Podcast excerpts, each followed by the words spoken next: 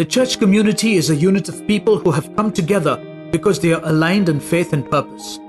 Three important descriptors of any true church community should be unity, fellowship, and power. These define the early community of believers. You know, last Sunday we all prayed. Uh, there was somebody who shared a testimony on a piece of paper about their upper neck being healed. And so we shared that testimony. And then we prayed for several people. And there was a man watching, young man watching us online. And uh, so he sent his testimony on Wednesday, but this is what he wrote. He said, uh, you know, he had not been well for three for three weeks or for two Sundays, three Sundays he was not able to come to church.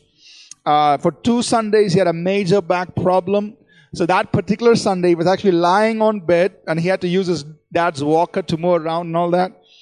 Uh, so that particular Sunday, that was last Sunday, he was lying in bed watching our live stream, and uh, and then he heard us praying for people with back problems. And something happened. The YouTube, uh, he lost his YouTube connection momentarily. And he was shocked, he said. But it came back on. And then right after that, we were praying for people with back issues. Lying on his bed, he said, I raised my hand to God. I cried for healing and I felt a lot of relief. So immediately, God did something for him. And, uh, you know, he's on, on his way. And he, so he sent this testimony, uh, on, uh, Wednesday. Amen. Right, so we close it now. Thank God for that. And uh, you know, I'm sure the others were also many others sitting here may have experienced, received healing as we prayed, and, and there are many other times when we pray. You know, if you receive something God does for you, uh, send a testimony to us. And many times people feel shy or they just don't make the effort to send a testimony. But I encourage you to do that because then we can share it with others and it'll encourage all our faith that God is doing things amongst us. Amen? That God heals, God delivers, God is, is, is, is, is doing things amongst us. And we want to just thank God for it, celebrate uh, what He's doing. Uh, this morning, I want to take uh, a, a, few moments just to talk to us about community. Today is our family fun day. Um, came up with this idea to have a fun day. And so we said, okay, let's do it. And uh, one of the motivations, one of the reasons why we are having this today uh, is just to build community, build uh, that sense of togetherness. And so I want to take a few moments, it won't be too long, uh, just talk a little bit about community uh, this morning. I just want to make one announcement. It's more of a personal announcement. Uh, Amy and I are going to be traveling for the next three weeks. So if you don't find us in church for next three Sundays, don't think Pastor backslid.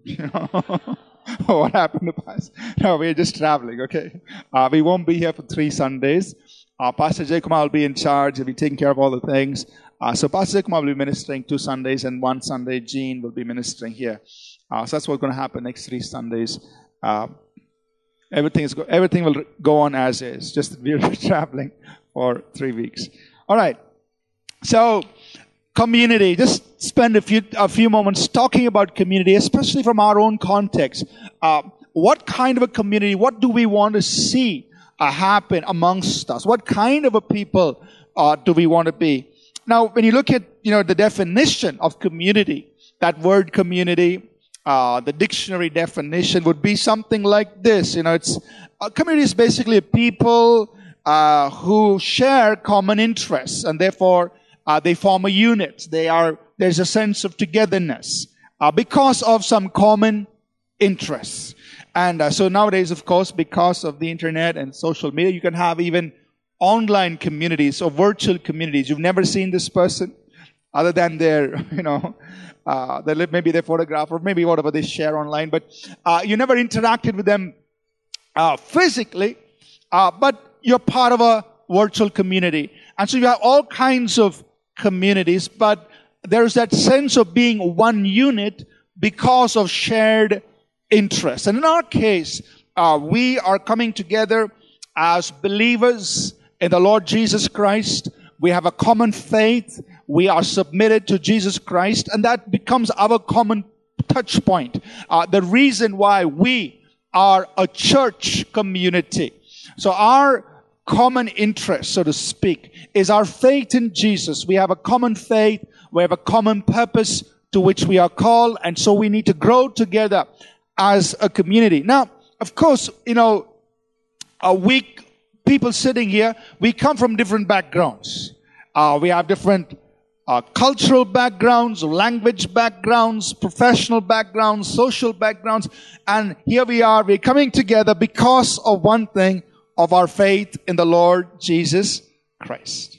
And so, obviously, there are going to be some things to overcome, some things to grow past in order to become what we can call a Bible community, a, a community that the Bible envisions or presents for us. And so we want to talk a few things about what it, what, what kind of a, what are some of the descriptors of a Bible community, of people who have come together because of their faith in the Lord Jesus Christ. Now, generally speaking, you know, uh, people interact or engage with church uh, at, at, these three levels, just broadly speaking. You know, one is there's a very formal engagement in church, meaning you come on Sunday morning, you enjoy the sermon, you enjoy the worship, uh, you take part in the giving, uh, and then as soon as the benediction is over, sometimes before it's over, you exit.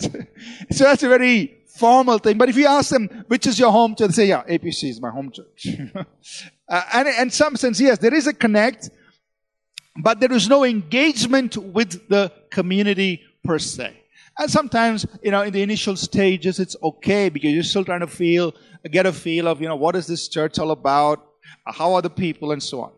And then hopefully we go past that to making some friends in church. And so you can just say, now that's a level two engagement where now you've got friends. You know a few people, you know their names. And so after service, you stay back, you make it a point to say hello, shake hands, uh, you interact a little bit.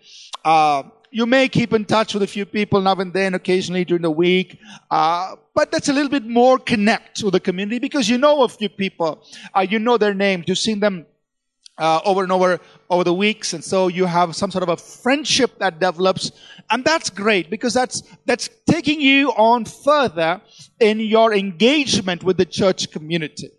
And hopefully, uh, um, if not all of us are, are in that stage. And I, I, understand that many people are coming in new uh, all the time. So you may be still in that initial stage where, you know, okay, I go to church and come back.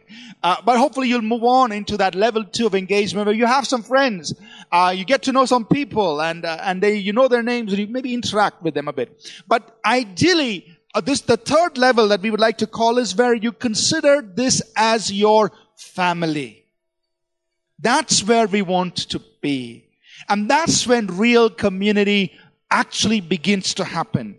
When you make a choice in your heart that APC or this local church is your church family. Let's all say family together. That means this is my home.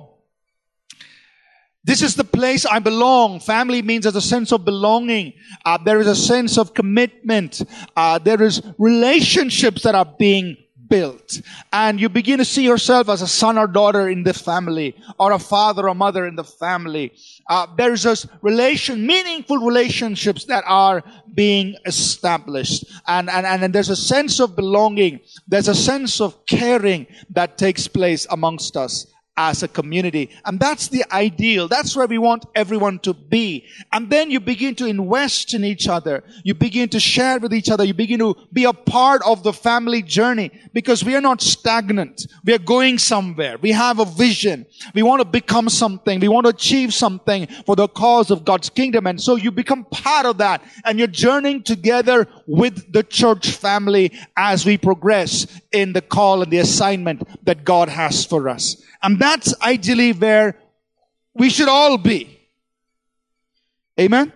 Now, it may not happen overnight. It's okay. We give people the time to make that transition from just that formal engagement with church to having some friends to eventually saying, this is my church family. I belong. Now, like in any family, we have people in all, all stages of growth and development, right? So you have got those who are like children. And that's not to uh, demean anybody, but that's just a fact. Spiritually, they're still learning. They're still growing. Then you have, uh, you know, young people. Then you have young adults. And then you have fathers and mothers. So in the church family also spiritually, uh, we are personally in a stage of growth and development. And we relate to one another Uh, in, at different levels. Meaning what you tolerate with little children, you don't do the same thing with young adults. Right? Little children, you permit them to make a lot of noise. You give them permission to mess up. You give them permission to be treated like babies. That's okay. They, spiritually, they're, they're just, you know, growing. But when somebody is a young adult, the standards change. Are you with me? Right? Because the expectations are different. The responsibilities you carry are different. And when you become a father and a mother in the house, again, things change. Because now you are carrying responsibility. You're going to care for other people in the house. You become part, you have a part of playing the vision, the direction where we're going. And expectations change, responsibilities change, uh, because now you're a father or a mother in the house of God. Are you with me? So there is those transitions. They say, why doesn't pastor care for me the way he used to when I was a little baby? Because you were a baby then. Now you're a young adult. Now you're a father or mother. Our interactions change and uh, our expectations change. And hopefully we all understand those dynamics uh, in a family, in a community that, that, that, that functions like a family.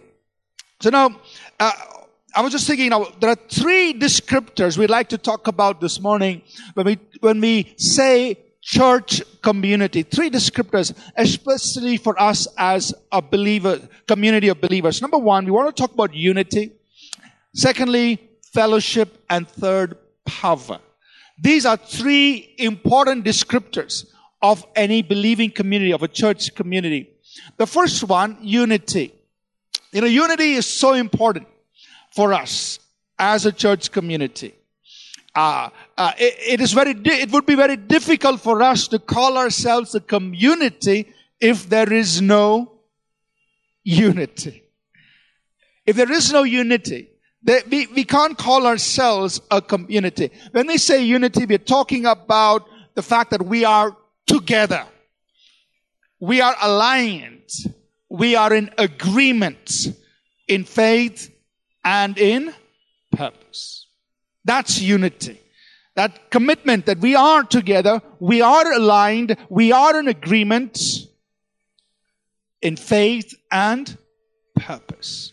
That's unity. And that's very important for us as a community. And we need to guard that. We need to protect that. Because if anything disturbs unity, it disturbs us as a community. It, it, it, it, it actually makes an attempt to destroy at, at who we are and why we are gathering together. So unity is very important. You know, in the early church, um, that that uh, in the book of Acts, we see this word words one accord used often as a descriptor of the early church. One accord, over and over again. That word one accord, if you just look it up in the Greek, it simply means to be a one mind, one passion. It is something that is done unanimously. That means everybody is in agreement. That's being one accord, in one accord. One mind, one passion. Now think about the early church, and I'll just make, or just quickly go to these references that you find in the book of Acts that talk about them being in one accord, and let's read them through for us. Acts 1.14. These all continued with one accord in prayer and supplication with the women and Mary, the mother of Jesus, and with his brother. So they were with one accord in prayer. So even when they came to pray, they were for one mind, one passion. We're going after the same thing. Not like, okay, you pray on that, you go pray that direction, you're praying this direction. One accord even in prayer. We're going after the same thing. We are one mind, one passion. We are unanimously going after that same thing in prayer. Acts 2 1. When the day of Pentecost had fully come, they were all with one accord in one place. They came together, but they were in one accord. And then the wonderful thing happened. Pentecost happened. And uh, Acts 2.46 says, they continued daily with one accord in the temple. Breaking bread from house to house, they ate their food with gladness and simplicity of heart. So just think about it. You know, actually they were just like All People's Church. Because they had people there from various parts of Asia. And if you read that account in Acts 2 verses 7 through 9, I think it is, it talks about people from Libya, Egypt, as far out as Rome, and all the surrounding re- regions of Jerusalem. They're all gathered together. That meant natively they were speaking the languages of those parts of the world. And, you know, but they had adapted to the customs of those regions. And here they were all in Jerusalem when the day of Pentecost happens. And these people who decided to stay back in Jerusalem because of Pentecost, now the Bible says in verse 46, they were all with one accord. And that is interesting. It's like us. We have people from all across India. And we are all of one. We are in one, one in purpose, one in passion. You know, uh, it's okay that we speak. We may have different mother tongues and have different culturally. We are different. But in church, as a community, we are one accord. And no culture is treated of, uh, of any greater importance than the other as when we come together as God's people. Acts 4.24, when they heard this, they raised their voice to God with one accord. That means they were being persecuted. They're facing difficulties. How do they react? One accord, they raised their voice to God. It wasn't like, oh God, let this, let that group of people who are suffering, let them pray. No. We all get together. We all raise our voice to God with one accord. And in Acts 5 and 12, it talks about mighty God doing mighty things in the, in the midst of this church. It says that to the hands of the apostles, many signs and wonders were done among the people, and they were all with one accord. Now think about this. To the hands of the apostles, how many apostles were there? At least 12. And over time, many others were raised up. So through the hands of the apostles, and we know not just the apostles, but even people in the church, there were all mighty things were being done through them. But you know, they were all with one accord. Nobody said, let's make 12 churches. Peter's church, James' church, John's church, Mark, you know, Matthew, whoever, all the others. No. It was God working through all of them and we are gathered together for Him in His name. Our identity does not come from any one of the apostles, any one of the leaders. Our identity is always in Jesus Christ. So it doesn't matter who God is using, we are still of one accord. Amen? So that is so important for us as a church. Now, when you just journey with the early church, now, the church in Jerusalem had problems. It wasn't like everything was good. And in fact, when you come to Acts chapter 6, they had problems. Acts 5, they had problems. Acts 6, they had problems. So they dealt with those issues and they kept moving. They kept moving. And then as God raised more apostles and more prophets in the church, and the church expanded throughout that region and new churches were being raised up, the new churches were planted that they also had problems. It wasn't that they didn't have challenges. They had challenges, but they learned to stay together. Take for instance the Corinthian church. Paul himself established that church, uh, but sooner or later they began to sense some problems in the Corinthian church. What was happening? Some were saying, I belong to Paul. Some were saying, I belong to Apollos. Some were saying, I belong to Peter. All these are God's servants. But that identity in one of them or each one of them started creating division in that church. So Paul writes to them, 1 Corinthians 1, I'll just reference one verse there. 1 Corinthians 1 and verse 10. And he says, you know, I plead with you, brethren, Wow, can you imagine the apostle Paul writing like this? He says, I'm making a humble request. I plead with you, brethren. You can see his heart there. He says, I plead with you, brethren, by the name of our Lord Jesus Christ. So that means I'm doing it in his name. I'm doing it on his behalf. This is what Jesus would do if he were to come to the church in Corinth. Are you listening? I plead with you, brethren, in the name of our Lord Jesus Christ. What? That you all speak the same thing. Pastor, that's impossible. Hey, but he's making that request and it's coming from Jesus. that you all speak the same thing, that there be no divisions among you, that you be perfectly joined together in the same mind and in the same judgment. So he's pleading, I want you to be like this. Forget about Paul, forget about Apollos, forget about Peter. He even goes on to ask them, Did, was Paul crucified for you? Were you baptized in the name of Paul? Were you baptized in the name of Peter? I mean, look, these are just men through whom God worked. But our identity is always in Jesus. And we got to protect the unity, that being of one accord, that being of one mind, that Jesus Christ wants among his people. Amen? So this is so important for us to say, yes, unity must describe, must be a very important descriptor of us as a community. And we must work towards it. It doesn't happen automatically. Paul writes in Ephesians 4 verses 1, 2, and 3, he says, I, I, a prisoner of the Lord, I, I beseech you to walk worthy of the calling with which you were called, with lowliness and gentleness, with the long suffering, bearing with one another in love, endeavoring to keep the unity of the Spirit in the bond of peace. That means there are things that I must do. Verse 2 talks about it. He says, you know, you walk with lowliness. That means you humble yourself. It's not about who gets importance. It's not who gets recognized. Walk with lowliness. Walk with gentleness. Walk with long suffering, meaning patience. Um, bearing with one another in love. Why? So that we endeavor to keep the unity of the Spirit in peace. So that's, that's something we must all work towards as a community. Unity is important. And uh, we read this last Sunday in Romans 16, 17, and 18, where Paul says, Brethren, note those who cause divisions among divisions and offenses contrary to the doctrine which you have learned and avoid them. That means if people are trying to cause divisions and offense, be alert. Avoid that. Now, how do they do it? Nobody's going to come and say, Look, I'm coming here to disturb the peace here. No.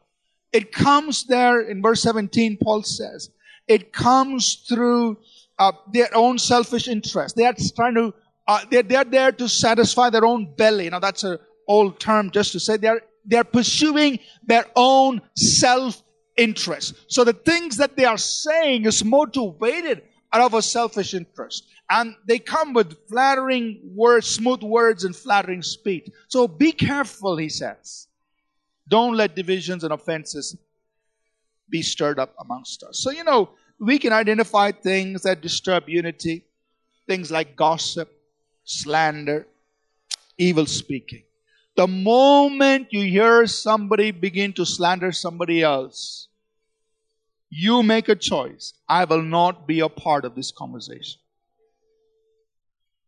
I am not. Why? This is my family. This is my family. I must protect the unity of this house. I will not participate in that. If you've got a problem with that person, go speak to that person in front of that person. That's the way to solve it. Amen? Not going around telling 10 other people how bad that person is. Hey, you got a problem with that person? Go talk to that person. Sort it out. That's how you deal with it. But if I don't want to sort it out with that person, but I want to tell 10 other people, I am slandering, I am gossiping, I am speaking evil. And God calls it an abomination. God doesn't like it. Are you listening? Yes. So let's say this again. This is my family. I will protect the unity of my family. So no, don't, don't even permit it. Somebody's coming and, you know, with flattering words and smooth words. They're saying, ah, do you know about Pastor Estes? Ten years ago, he was so different. But I like that old pastor. I mean, the pastor of the old days. he said, look, if you got a problem, pastor, go talk to him. Don't talk to me. I don't want to be a part of this. I mean, people can take offense to all kinds of things. Just this past week, when Pastor came, he said, Pastor, I watch your TV program every Sunday, uh, uh, every Monday, but I have only one issue with you. You only wear blue. You need to wear white. I mean, this is an elderly pastor telling me. Now, what do I do? I just smile and keep going. I mean, he gets offended because I wear blue. hey, people can get offended for all kinds of things. But the nice thing is he came and told me in my face. Right? He told me. He doesn't like that. Okay, fine. Smile and go. Smile and wave, boys. you just let it go, you know. Don't, don't let it affect you. Right? But this was a very petty thing. You know, once we actually, there was a time when I used to wear those Hawaiian shirts, you know. We got a call, phone call from some pastor in some other part of the country complaining about my shirt. I mean, that's how serious they thought it was, you know. I, I, you know, just wearing it. But anyway, these are silly matters, right?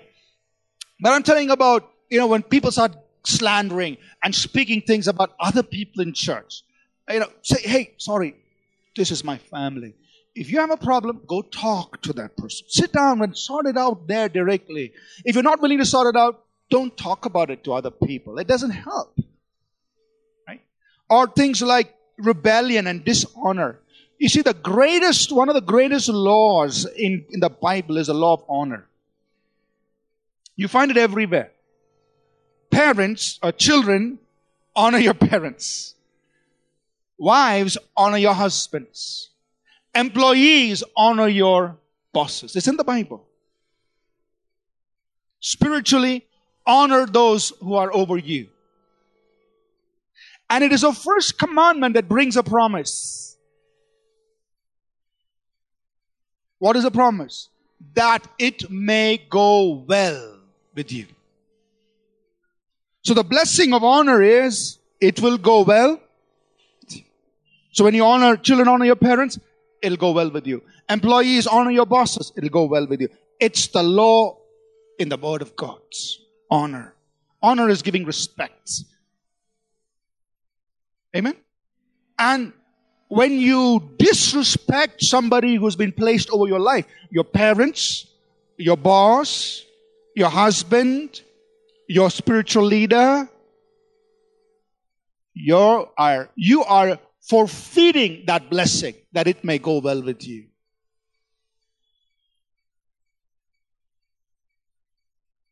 Amen? Now, some child may say, but I don't agree with my parents. You know, we have that children say, I don't agree with my mom or dad. That's okay. You still honor. You still honor. Because they are your parents. In the workplace, I don't agree with my boss. It's okay. Still honor. He's your boss. You still honor him. He is your. If you don't want, then find a job somewhere else. but you can't do that with family. You can't go find other parents. In family, your parents are your parents. Children honor your.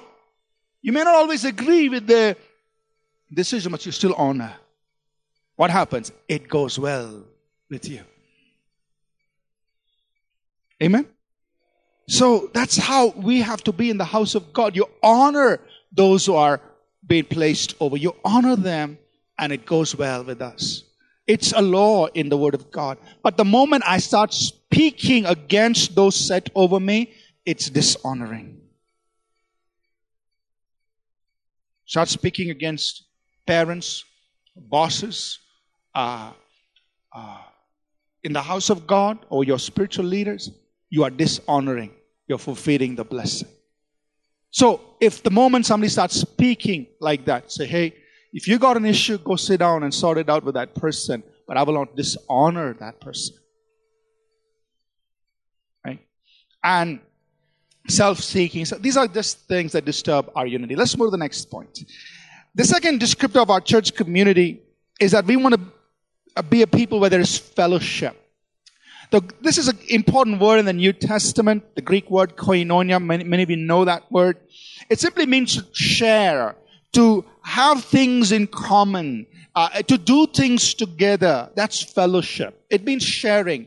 doing things together, having things in common, uh, partnering with one another in, in doing things together. And again, you find this throughout um, uh, the New Testament. If you look at the church in Jerusalem, you find that when these believers, when these people came to know, know the Lord, what did they engage in? They engaged in fellowship. So just read uh, one or two passages, Acts 2, 42 to 47. They, these are the new believers, they continued steadfastly in the apostles' doctrine and fellowship. Koinonia. They were sharing with one another. In the breaking of bread and in prayers. And then fear came upon every soul, and many wonders and signs were done to the apostles. Now all who believed together had all things in common. They sold their possessions and goods and divided them among all as anyone had need. So continually daily, continuing daily with one accord in the temple and breaking bread from house to house, they ate their food with gladness and simplicity of heart. Praising God and having favored all the people, the Lord added to the church daily those who were being saved. Let me read Acts 4.32 as well. Now the multitude of those who believed were of one heart and one soul. Neither did anyone say that any of the things he possessed was his own, but they had all things in common. So there was a sharing. Now, of course, this has to be understood in the context of what was happening. On the day of Pentecost, the Jews, like we mentioned, they had left their homes across that region. They'd all come to Jerusalem. And uh, now Pentecost happened. They experienced the work of the Holy Spirit. They decided to stay on in Jerusalem. So obviously, uh, they didn't have their possessions. Maybe they, you know, brought clothes for 10 days or two weeks, uh, brought along some provisions for that time. But now they're staying an extended stay, indefinitely extended. So what happens? They need to be helped. And so the, the believers from Jerusalem were uh, sharing with others and they're doing what they can to sustain that community. So that's the context. But the important point is they did that. They shared. And that is koinonia. So in our, in our context also we share, we engage with one another in doing things together. And some of the ways that we, uh, we do this, and I'll just mention these three, is one is in life groups, which means that in small settings, you get together and, uh, uh, you talk about the word. This fellowship is spiritual. It's primarily spiritual in nature, meaning you're talking about word. You're praying, you're worshiping together. And of course, you share in food and so on and, and, and, and those other things. So, uh, there is that sense of doing life together, of being together, of journeying together. So life groups is a very important thing.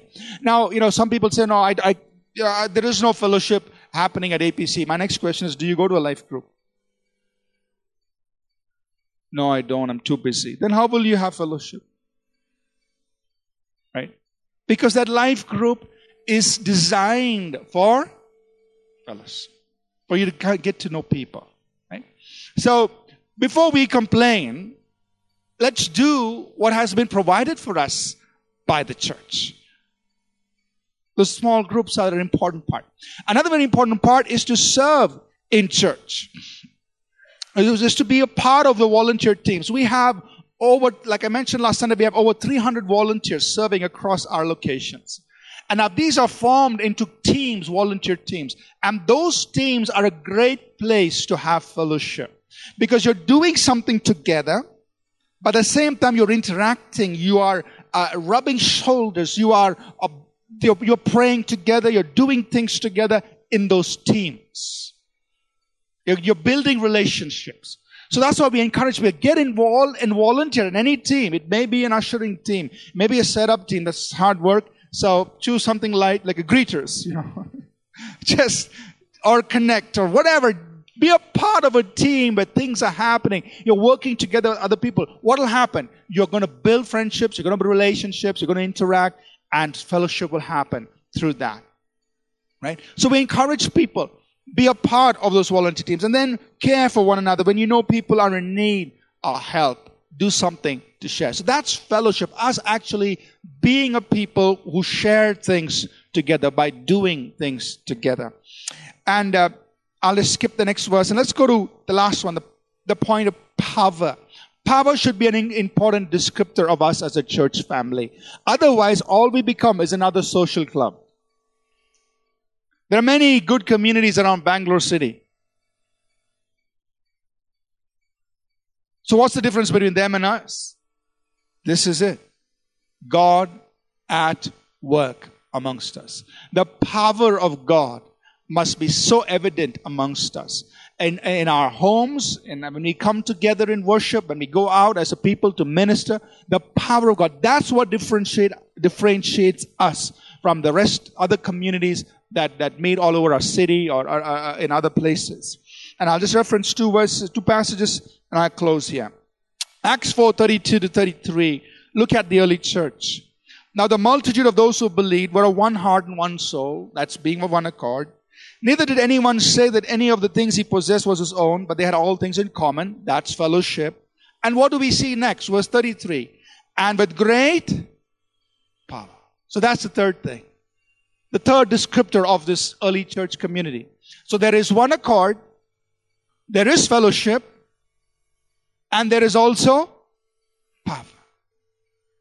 And with great power, the apostles gave witness to the resurrection of the Lord Jesus and great grace was on them. So we want to be a community of power. We want to be a pe- people among whom God's power will be manifested and displayed. And so we press into it, we journey into it as a people. And I'll just read Acts 5, 12 through 16. This is what will happen when the, when the power of God is being displayed. And this is what we are continuously praying for. Uh, it says here in verse 12, and through the hands of the apostles, many signs and wonders were done among the people. And they were all with one accord in Solomon's porch. Yet none of the rest dared join them, but the people esteemed them highly. And believers were added to the Lord, multitude of both men and women. The church grows believers are added to the Lord. You invite your friends to church. Come to church on Sunday. Come with me. Why? Because there is unity, there is fellowship, but there's also the power of God. God may touch your life. God may heal your sickness. God may deliver you from your problems. So come with me to church on Sunday and you invite them. Believers are added to the house of God. You will be encouraged to invite people to come in as the power of God is displayed in this place. And it says in verse 15, they brought the sick into the streets, laid them on beds and couches, that at least the shadow of Peter passing by might fall on some of them. And a multitude gathered from surrounding cities. So people started coming from other cities. They started coming to Jerusalem, bringing sick people and those who were tormented by unclean spirits. And they were all healed. So that's the kind of community we want to be. So you say, now, Pastor, why do you pray for the sick on Sundays? Why do you do that? Well, that's the early church. That's our DNA. That's who we are supposed to be. In fact, if we are not that, then we are not being the church of the Bible. Amen? So, but Pastor, my, I come from a theological tradition that doesn't allow that. Well, just let's read the Bible. Let's agree on the Bible. Do we see it in the Bible? Yes, we see it in the Bible. So let's go for it. Amen? And that's the key with which people were reached with the gospel of Jesus Christ. When they saw the power of God. And so we are going to make that journey. We're continuing to press and say, God, we want that to happen whenever we gather together. So three things and I'll close here. Three descriptors of us as a community. Number one, all right, those are awake. Number one. Number two, and third, so make this, these three things describe us as a church community. Right? May these three things stand out. And people talk about APC, they should say, wow, it's amazing how they're all walking in one accord. There are people from different backgrounds, but they're going together. Amen? And then when they talk about us, they say, wow, there is genuine fellowship. People are caring. People are sharing. People are doing things together. They should say that. And when they talk about us, they should say, that's a community where the power of God is very evident. Go there. God will meet you. Amen? Let's close. Father, we thank you uh, for the opportunity to be part of a church family. Uh, we thank you for all that's been shared. We pray you'll stir our hearts to commit, to be a part, to participate, and to make this journey together. And Father, I pray that the grace of our Lord Jesus Christ, the love of God, our Heavenly Father, and the sweet fellowship of His Holy Spirit be with each of us always. In Jesus' name, amen. We trust that this message was a blessing to you. We would love to hear from you. You can email us at contact at apcwo.org. Also, visit our website apcwo.org for additional resources. Thank you for listening and God bless you.